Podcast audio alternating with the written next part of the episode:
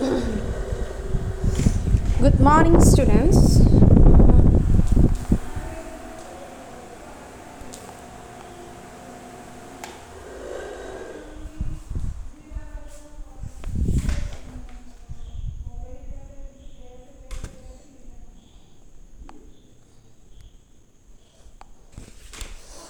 Good morning, students.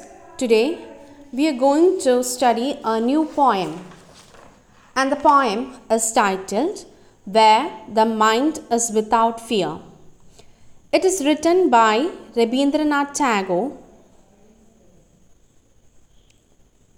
It was originally composed in Bengali, possibly in 1900, under the title Prarthana.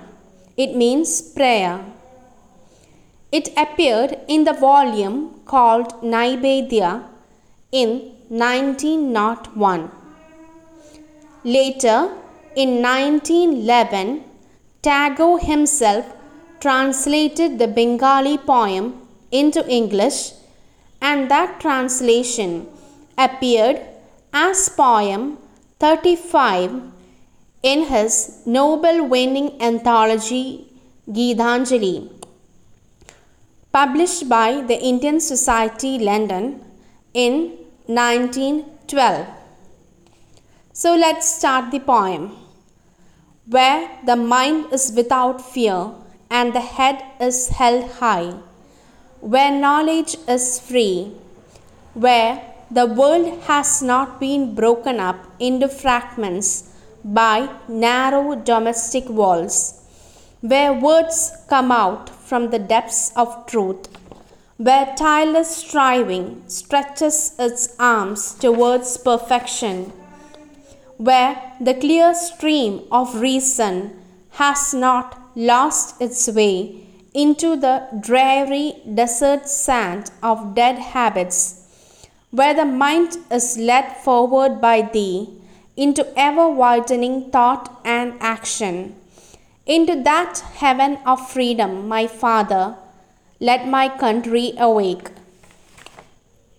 So, in the very first line, where the mind is without fear and the head is held high, the poet prays to the Almighty that his countrymen should be free from any sort of oppression. He wishes that everyone in his country has his head held high in dignity. In short, every person should be fearless and should have a sense of self dignity. Let's go to the second line where knowledge is free. Here, the poet dreams of a nation where knowledge would be free. He means that education should not be restricted to the upper classes of society, but everybody should be allowed to acquire knowledge. Moving forward, where the world has not been broken up into fragments by narrow domestic walls. Here, the poet emphasizes the unity of not only his countrymen but also of the entire world.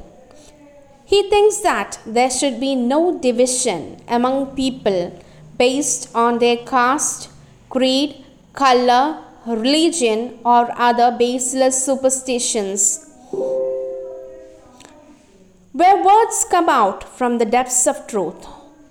Here, he wants a nation where people are truthful. They should not be superficial, and words should come out from the depths of their hearts. Where tireless striving stretches its arm towards perfection. In the sixth line of the poem, he wants everyone to work hard to reach their goal and in the long run attain perfection. No one should be tired by working. People should not be lazy and ignore their work. Where the clear stream of reason has not lost its way into the dreary desert sands of dead habits.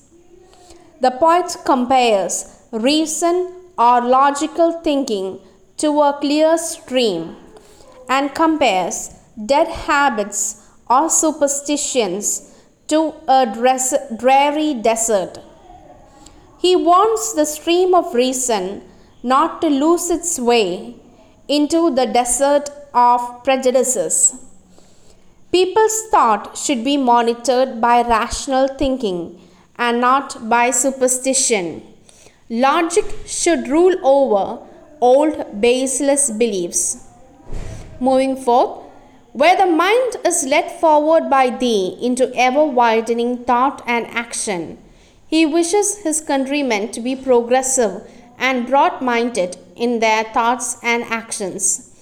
He wants that their minds are led to ever widening thought and action.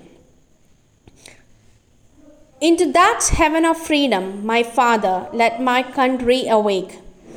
In the final line of the poem, he addresses the God as Father. He asks him to awaken him to a country where he can visualize the heaven of freedom with all the above conditions met. The poet prays to the Almighty to lift his country to such heights where freedom would be realized at his best. In turn, he is actually praying that God awakens his countrymen so that they come out from the darkness of ignorance, prejudices, disunity, and other evils